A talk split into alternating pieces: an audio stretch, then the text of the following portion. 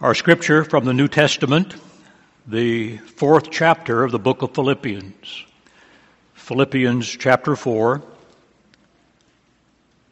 Let us hear the inspired, unerring, infallible, eternal Word of God.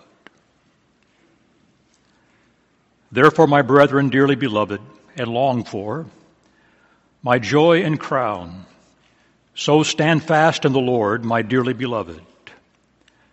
I beseech Euodias and beseech Syntyche that they be of the same mind in the Lord.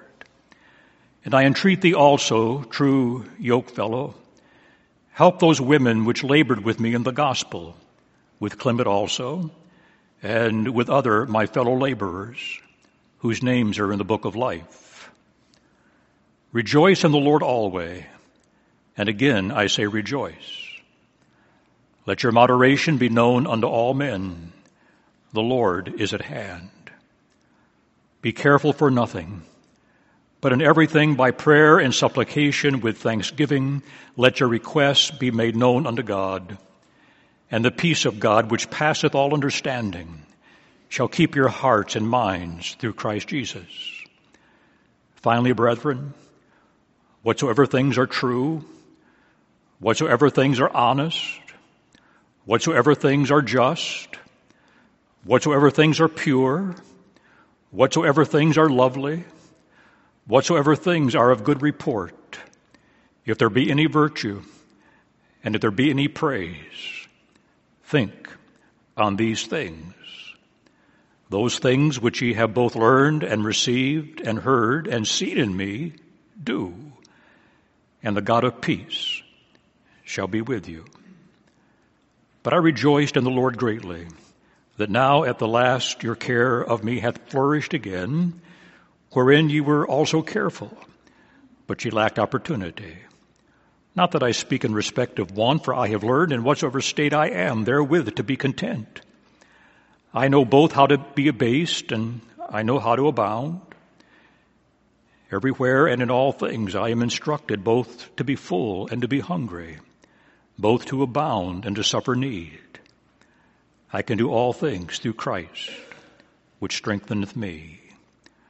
Notwithstanding, ye have well done that ye did communicate with my affliction. Now you Philippians know also that in the beginning of the gospel, when I departed from Macedonia, no church communicated with me as concerning giving and receiving, but you only. For even in Thessalonica, he sent once and again unto my necessity, not because I desire a gift, but I desire fruit that may abound to your account. But I have all and abound. I am full, having received of Epaphroditus the things which were sent from you, an odor of a sweet smell, a sacrifice acceptable, well pleasing to God. But my God shall supply all your need according to his riches in glory by Christ Jesus. Now unto God and our Father be glory forever and ever. Amen. Salute every saint in Christ Jesus. The brethren which are with me greet you. All the saints salute you, chiefly they that are of Caesar's household. The grace of our Lord Jesus Christ be with you all. Amen. Our attention this evening to the fourth chapter of Philippians and particularly focusing on verses 4 to 9. As we come to a text like this one before us, try as we may, there's no way to escape its rebuke. I confess that by nature, I'm not a happy person. But Paul knew what it was to be truly happy. This book, in many ways, is the loveliest of all of Paul's epistles. The themes of joy and peace run thick throughout the letter. The themes which are so much a part of Christian jargon, but yet so often elusive to Christian experience. And it's not without significance that this letter that is so infused with Christian happiness, with Christian joy and peace was written from prison. That itself tells us up front that the kind of joy and contentment and dare I say happiness that Paul is addressing in this letter is completely independent of life circumstances. Paul knew that there was nothing in life that could separate him from the love or the presence of Christ, and nothing could rob him of the contentment that was possible when faith overrides sight. And Paul wanted his converts in Philippi, and he wants us now to learn to live in the experience of all of our spiritual possessions and to take advantage of gospel grace. I think so often we are like those spies that Moses sent out to examine the land of Canaan. And they came back with a report that yes, this is everything that God said it was going to be. A land that was flowing with milk and honey. And here they brought even the grapes testifying to the bounty of the harvest. And they looked at that and they examined that from every angle. But yet they did not go in to possess the land of promise. And I think so often we as Christians will look at all the blessings that we have in the gospel.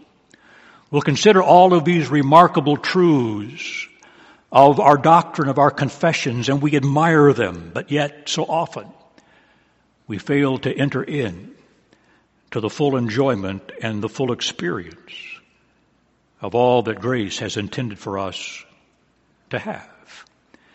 And in this closing chapter then of Philippians, the apostle issues some imperatives, some commands for Christian living, and how to live in such a way that we are conscious of the presence of the God of peace. Nestled between instruction at the beginning, he's dealing with some personal conflicts. And at the end of the chapter, he's dealing with some circumstances, but sandwiched between the personal conflict instructions and his testimony of how the Lord was faithful to him in the various circumstances of life, we have these dues, these commands, these imperatives for Christian living. Paul could do this by precept as well as by example. You'll notice at verse 9, he says, Those things which ye have both learned and received and heard and seen in me do. So Paul was living not just in theory, but Paul was giving to these people what he himself knew to experience. I tell my students often that as ministers, as preachers, that we can only give to others from the overflow of what we ourselves have taken in. And while that is true, I must confess that there is much in this text that is addressed to my own heart and to my own soul. Not just theory, but I trust that as the Lord has spoken to me and rebuked me, that the Lord will have a word for us as well. The imperatives for living in the presence and enjoying the presence of the God of peace. When will we learn? When will we learn? Our catechism defines the Christian life in those three broad heads our misery. Oh, we like to dwell sometimes in our misery. But from that misery, from that fearful pit, and from the miry clay, He set our feet upon a rock. And there's the deliverance and the gospel that takes us from that death in Adam to the life that we have in Christ. He delivers us. And then, in light of that deliverance, we have the gratitude and the thanksgiving that ought to characterize the Christian life. A life that has been transferred from misery, from the miry pit to the rock, who knows that deliverance ought to be filled with praise and thanksgiving and gratitude. The Christian life looks like something. And the apostle Paul in these few verses gives us a glimpse.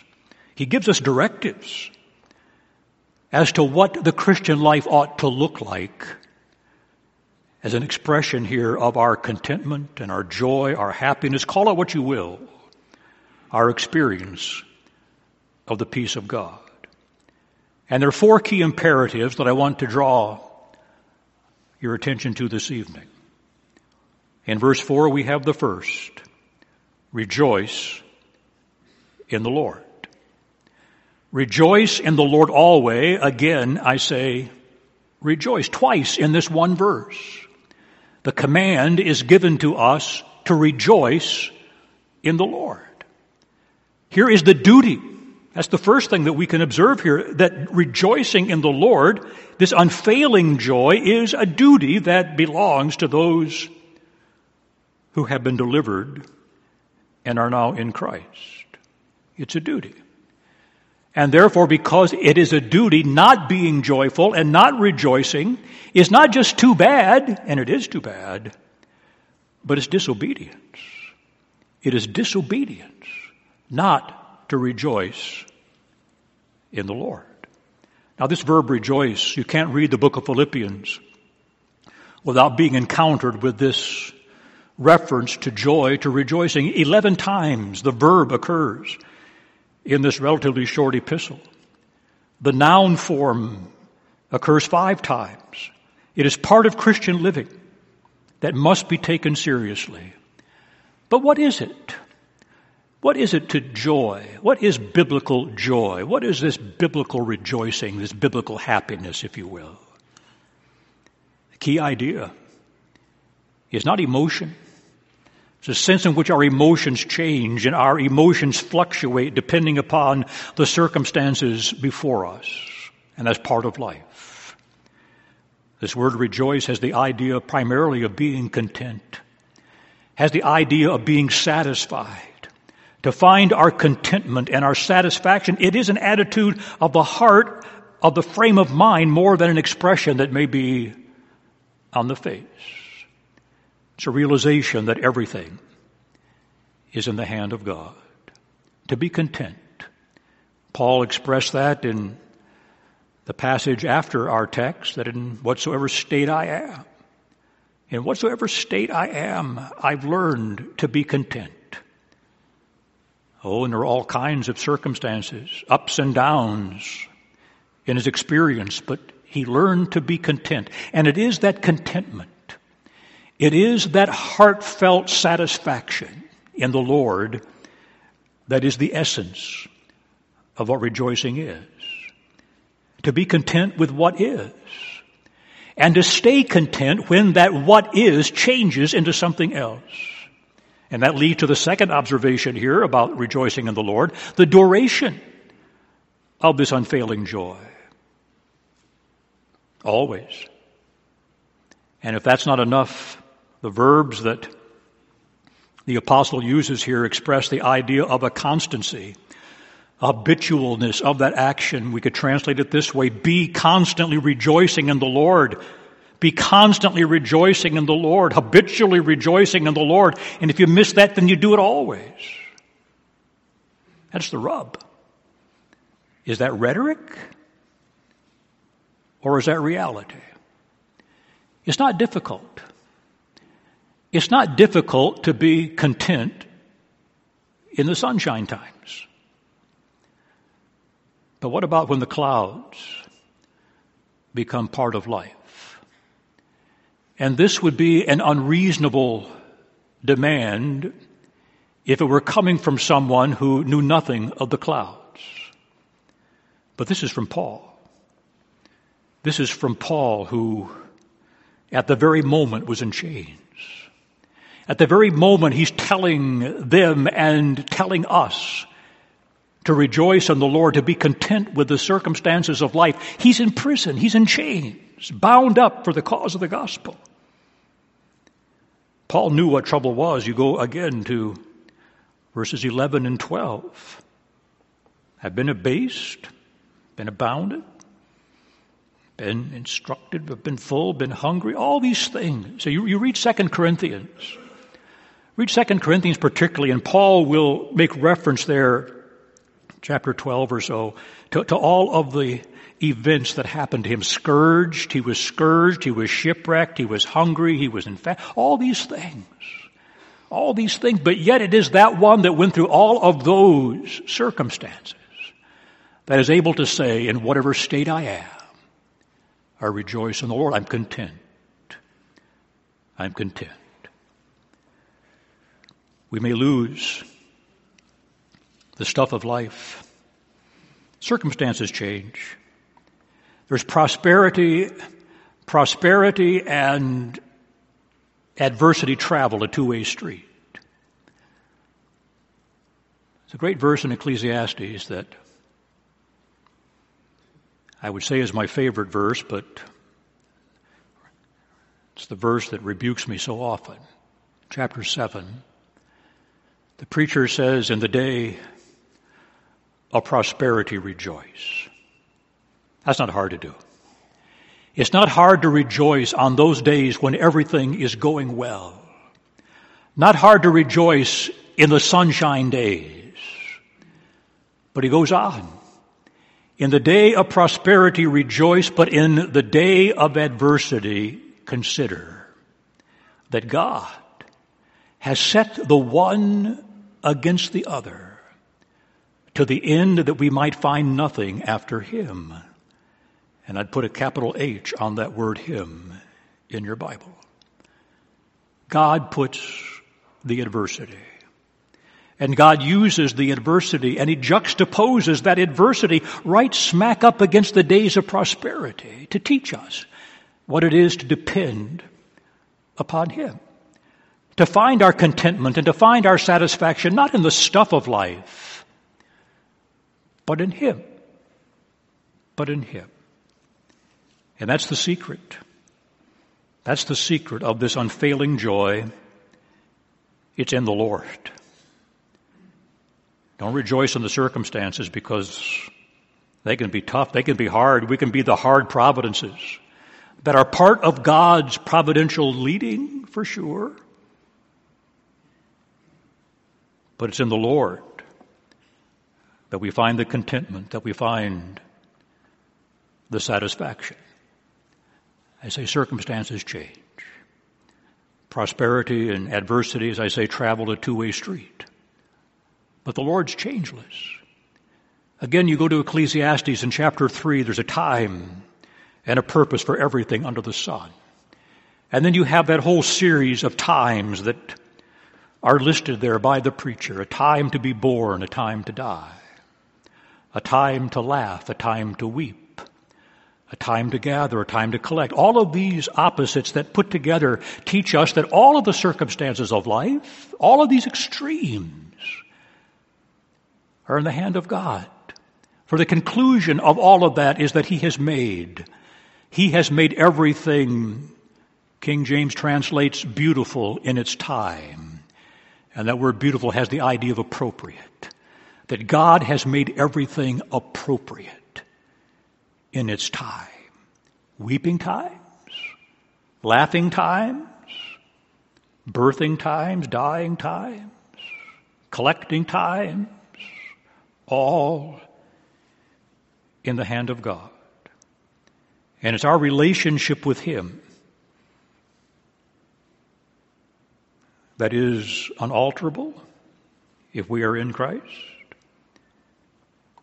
For the Lord does not change. We can lose the stuff of life. We can lose the stuff of life that momentarily may put a smile on our faces, but we can never lose Christ. And that's why He's the source and the reason for true joy.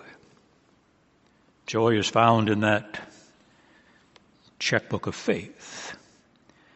Remember how Habakkuk closes his prophecy? Verse 17, he talks about all the difficulties. Fig trees aren't producing fruit. The olive trees are failing. The fields are not yielding anything. The flocks have been cut off. The stalls are empty. Those are hard providences. Those are not happy times. But yet he says, I will rejoice in the Lord. I will joy in the God of my salvation. The Lord God is my strength. He will make my feet like hinds' feet. He'll make me to walk upon my high places. Notwithstanding the hard providences, there was the joy and the contentment in the relationship with the Lord. We sang a few moments ago from Psalm 37. Delight thyself in the Lord. Delight thyself in the Lord, and he will give you the desires of your heart. Don't misapply that. I've known those that will come to that verse and say, well, delight in the Lord first, and then I'll get whatever I want over here. Delight in the Lord, and that will be the instrumentality by which I get something over here. They're using God. God will not be used, you know. God is not an instrument in our hand to be manipulated. It's Not that we delight in the Lord to get something else over here. The language is clear. Delight yourself in the Lord and He will give you the desires of your heart. What are the desires of our heart except that which we delight in? It's the Lord Himself. Delight yourself in the Lord and He will not disappoint. Delight yourself in the Lord and He will not frustrate you. Those that wait upon the Lord will never be ashamed. Oh, there's contentment. Remember Paul, again, when he was appealing to the Lord concerning that thorn in the flesh. Prayed, Lord, take this thorn away from me. Hard providence. Lord, he prays again, take this thorn from me. Hard providence. He prays again, Lord, take this thorn away from me. And the Lord says, Paul, my grace is sufficient for you. My grace is sufficient. What an encouragement that is, but yet I say what a rebuke that is as well, isn't it? Is God's grace sufficient for us? Is God's grace sufficient for us?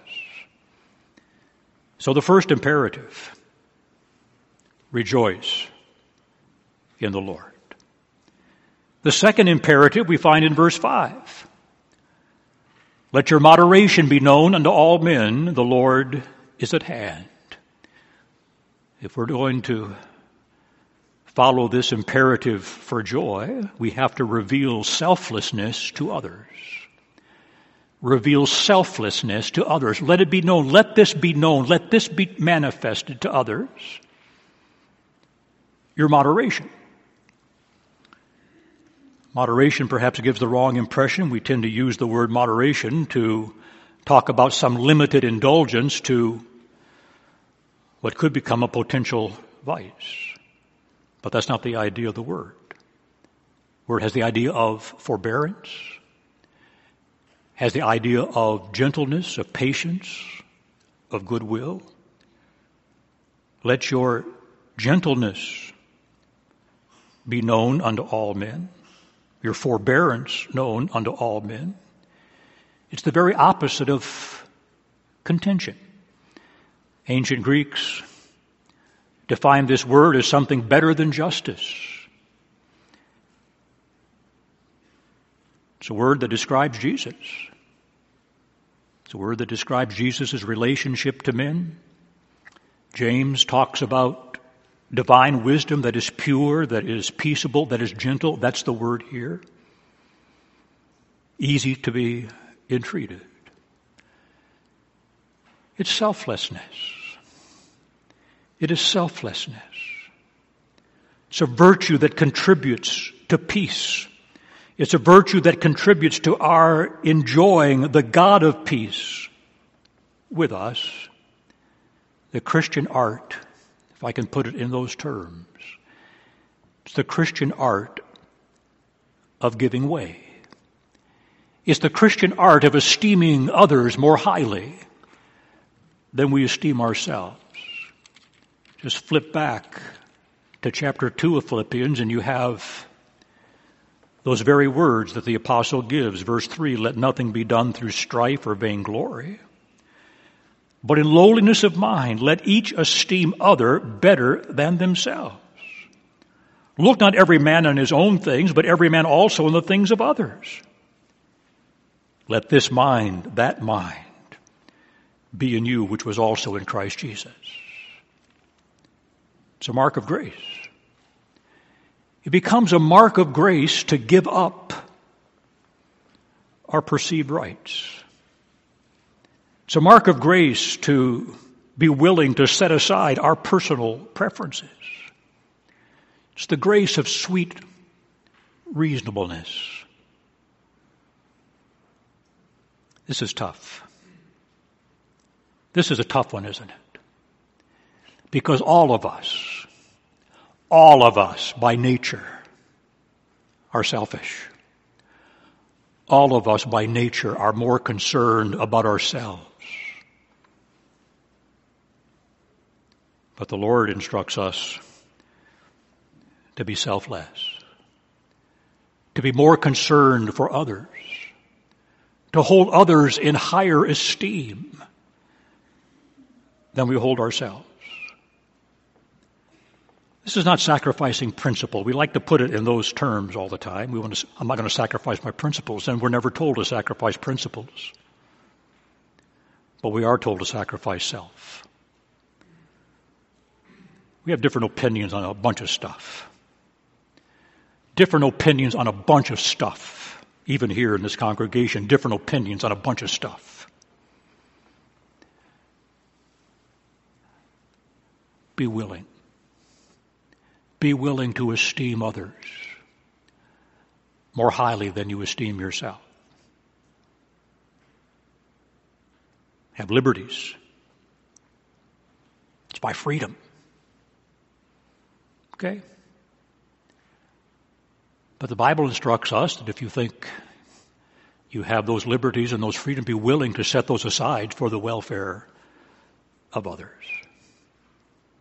Love seeks not its own. Selfishness will never breed joy. If our concern is for self, there's always something else that we think we need to satisfy self. Self gets in the way. Self gets in the way of our enjoying the Lord, of our rejoicing, of our experiencing the peace of God. And the motive for being unselfish, the Lord is near. The Lord is near. The Lord is at hand. That can either be a spatial term or a temporal term. And there's certainly a sense in which the coming, the second coming of the Lord Jesus is a motive for our purity. John tells us that those that have this hope purify themselves even as he himself is pure. There ought to be, because of the certainty of the second coming of the Lord Jesus, that which maintains and fosters and motivates a purity in our lives ought to be. But I think the context here is more spatial than it is temporal. It's the nearness of his presence. Let your gentleness be known. Show your selflessness. Let this mind be in you, which was also in Christ Jesus, because He is near. The believer, do you realize what a wonderful truth this is that as believers we are living in the environment of Christ and Christ is in the environment of His people. It's impossible for believers to be alone. He's the head, we're the body. The body has no existence apart from the head, and the head will not be without the body. There is a union that exists between Christ and his people. He is the environment in which we are to live. And if we can live with that consciousness, if we can learn to live with that awareness that we are in the midst, in the very presence of the Lord Jesus Christ, He's here tonight. We gather together in Jesus' name. He is here in the midst. It's going to affect the way we conduct ourselves. It's going to conduct, we're going to conduct ourselves hopefully in a way that is honoring to Him and not displeasing to Him. we're not going to give up anything have the idea that if I give that up, I'm going to lose something. You never lose when you act like Jesus. You never lose when you live in the reality of His presence. No fear of losing prestige or position. All that's going to disappear if we're aware of the presence of Christ. The psalmist says, The Lord is nigh, He's near unto all that call upon it. So what's your moderation? Let your gentleness, your selflessness be known to all because Jesus lived that way and he is here. And there is part of thanksgiving living. It is part of gratitude living to mirror Him. We are saved as believers. To be in Christ is to be conformed to His image. To be selfless is to be like Jesus. Then the third imperative we have in verses 6 and 7 be careful for nothing. But in everything, by prayer and supplication with thanksgiving, let your requests be made known to God.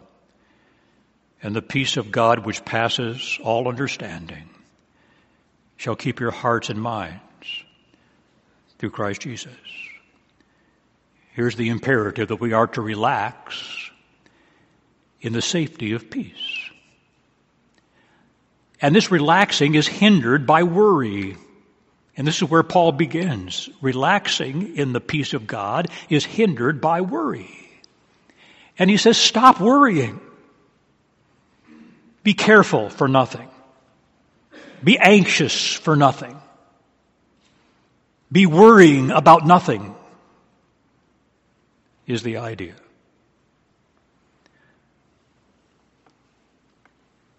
And here, particularly, is where I feel the greatest rebuke. For the most part,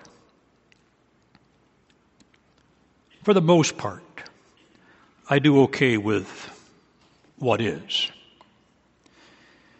But it's my conjuring up, yeah, it's my conjuring up all that could be that very often tends to cripple my joy. What if? You ever play that game or is that just me? What if? What if this happens? What if this? What if this? What if this? And we get ourselves so tied up with all the what ifs that we miss out on the joy of the Lord. I remember my grandmother telling, and this was, this apparently has been a fault of mine all of my life. I remember my grandmother telling me, what you worry about never happens. What you worry about never happens. I interpreted that, well, okay, let's worry about it so it doesn't happen, which is not quite the application that I think she had in mind but it robs us. Here are the critical issues. Here are the critical issues of my job. Here are the critical issues of my family. Here are the critical issues of my nation. What if? What if so and so? What if this? What if? What if? What if? So easy for our minds to stampede out of control and kick up dust of doubt that obscures the application of the word that we know to be true. Somebody said worry is the interest we pay on the debt of unbelief. And that faith ends when or where anxiety begins. And Paul says, quit it. Just quit it.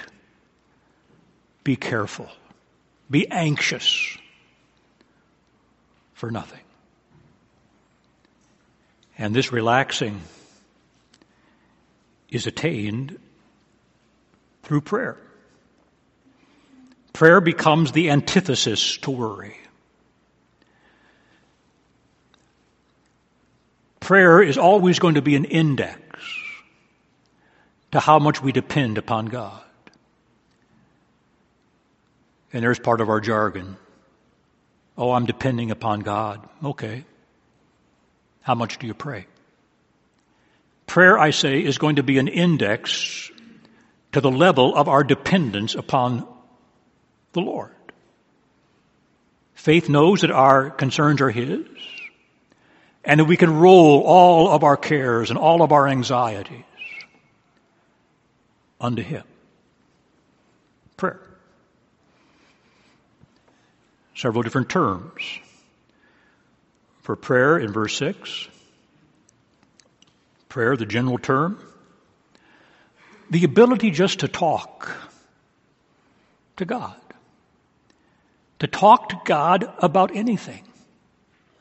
Knowing that as we talk to Him about whatever it is that we are worrying about, whatever the concern is,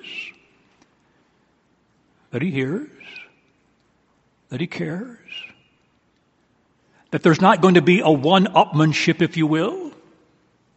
You know I'm talking about? You find some friend very often and you begin to share your burdens and your concerns, and sometimes it's not unusual for them to try to help you by letting you know that something worse has happened to them. Remember when my folks were alive and they had lived in a little retirement village in Florida. And a daily conversation among those that were there. How many pills do you take? Well, I take more. How many surgeries have you had? Let's compare the length of our scars and see what. Always one up. Always one up. Something better, something worse. But that's not God. God with a sympathetic ear. God with an ear that is attuned unto the conversation of his people will hear. Supplications. There's the specific matters for which we appeal to God. And we ought to be specific. So often we pray, we, we, we say things without saying anything, even in our prayers. So be specific. As we lift our concerns and our anxieties, this is how we deal with worry, then we make our requests.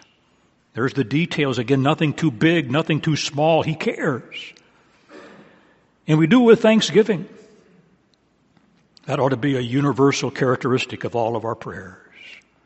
Gratitude submission. And prayer becomes a means of our becoming content with the will of God. When Jesus taught his disciples and taught us to pray, let thy will be done.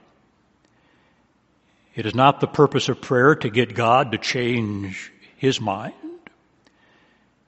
It is not the purpose of prayer to somehow get God to conform to what we want. No, prayer becomes a means whereby our wills become conformed to His. Let thy will be done. So we pray. And this relaxing then is enjoyed by peace's operation. Look at that wonderful statement, the peace of God which passes all understanding, shall keep your hearts and minds through Christ Jesus. It's a peace that keeps. A peace from God is described variously and differently in the scripture. Christ gives us peace as a legacy. Peace I leave with you, my peace I give to you, he says. Peace is the fruit of the Spirit. But here it's a garrison. That word keep is the idea of a garrison. It's a military term. And peace is standing guard over our hearts. It's the peace of God that is standing sentinel, like a sentinel over our hearts. It's looking out for us. It's standing constant vigilant, patrolling our hearts. Looking out for. Reminds me of the 23rd Psalm. Have that table prepared in the presence of the enemies. The table is a symbol of peace. The table is a picture of reconciliation, of peace, and you eat it as a peaceful setting. But here is this table that the Lord prepares for His people that is in the very presence of the enemies. And you can look around and we can see all of the hostile forces all around us. But here's the peace of God that is patrolling, the peace of God that is standing guard, that is a garrison. It's His gift. It's that peace that passes understanding, something so precious. We can't contrive of it ourselves. This is not just positive thinking. It's not make believe. We entrust ourselves into His loving hands and He calms the heart. He calms the heart. He says to the soul, it's okay. And this relaxation centers in Christ.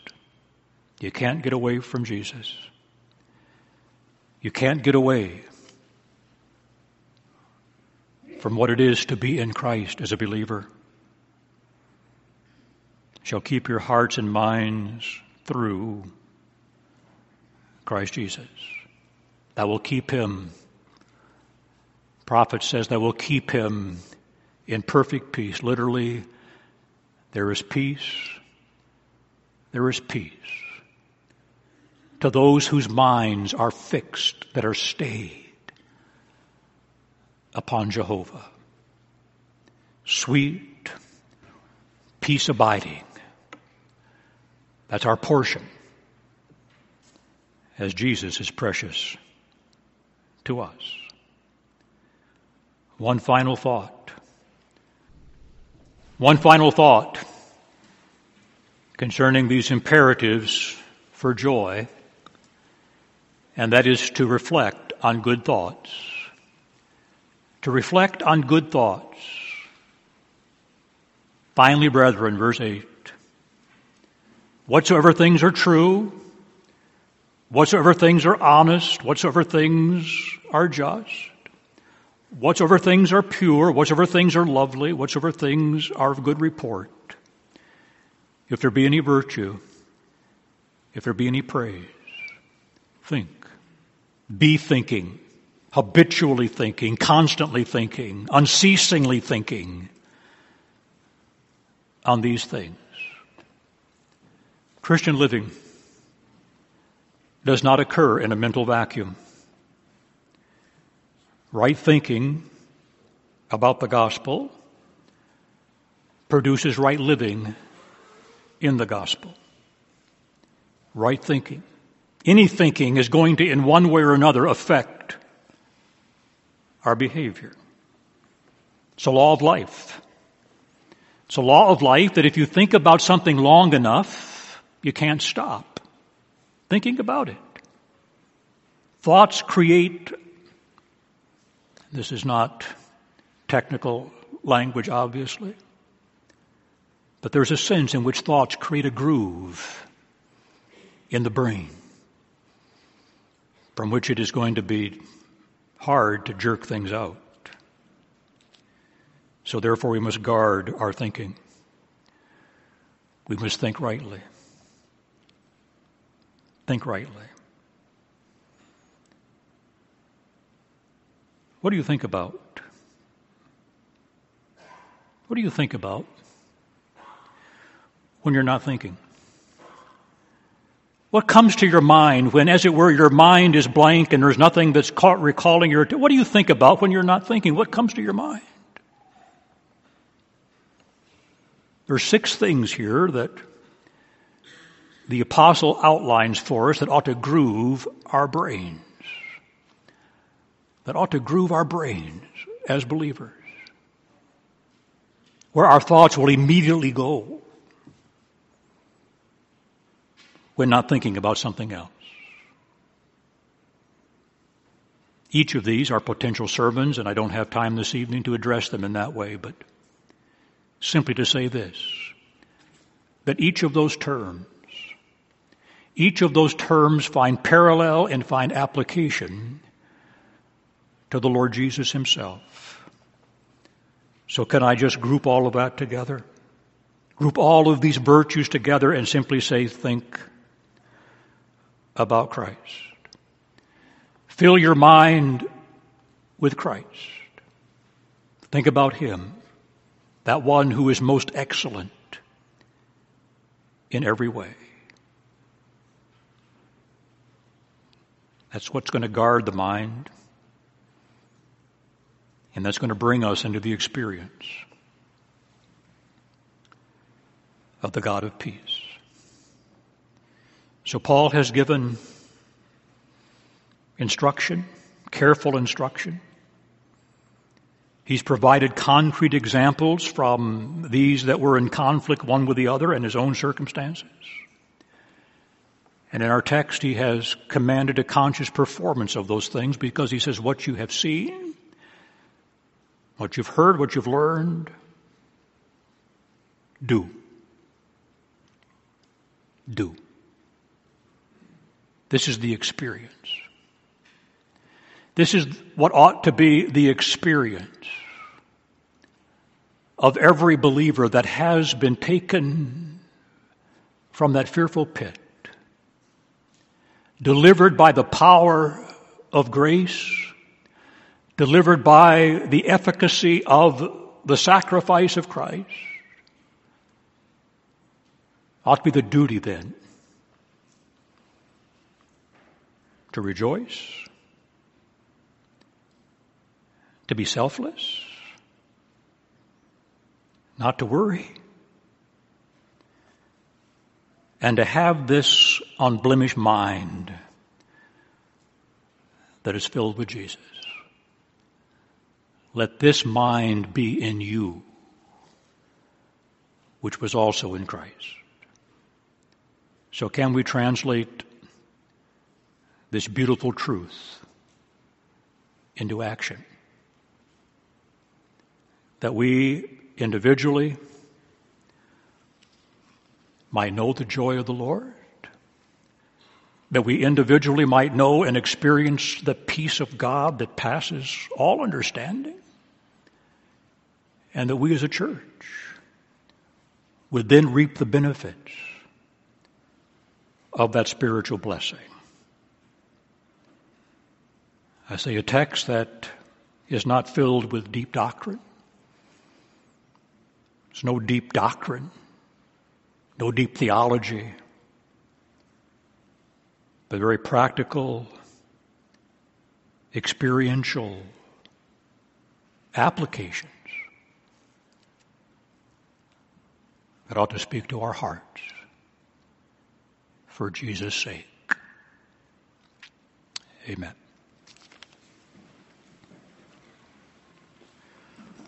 O oh Lord, how thankful we are for thy word which speaks to us at so many levels. The psalmist says that the law of the Lord is perfect, converting the soul, that thy revelation is so complete that it addresses every need and every circumstance of our lives. Lord, what a blessing we have when we look at the gospel May those that have been delivered and who are in Christ, may they not only examine and not only admire the great truths of the gospel, but to come to live in the reality of them. And may those that are still dead in Adam and dead in their trespasses and sins, who live in this sin cursed world and have every reason for fear and for doubt and for worry, O oh Lord, cause thy Spirit to awaken them to the beauty of the gospel. So hear our prayers. Cause the Spirit to use the word for his own glory. So we pray in Jesus' name. Amen.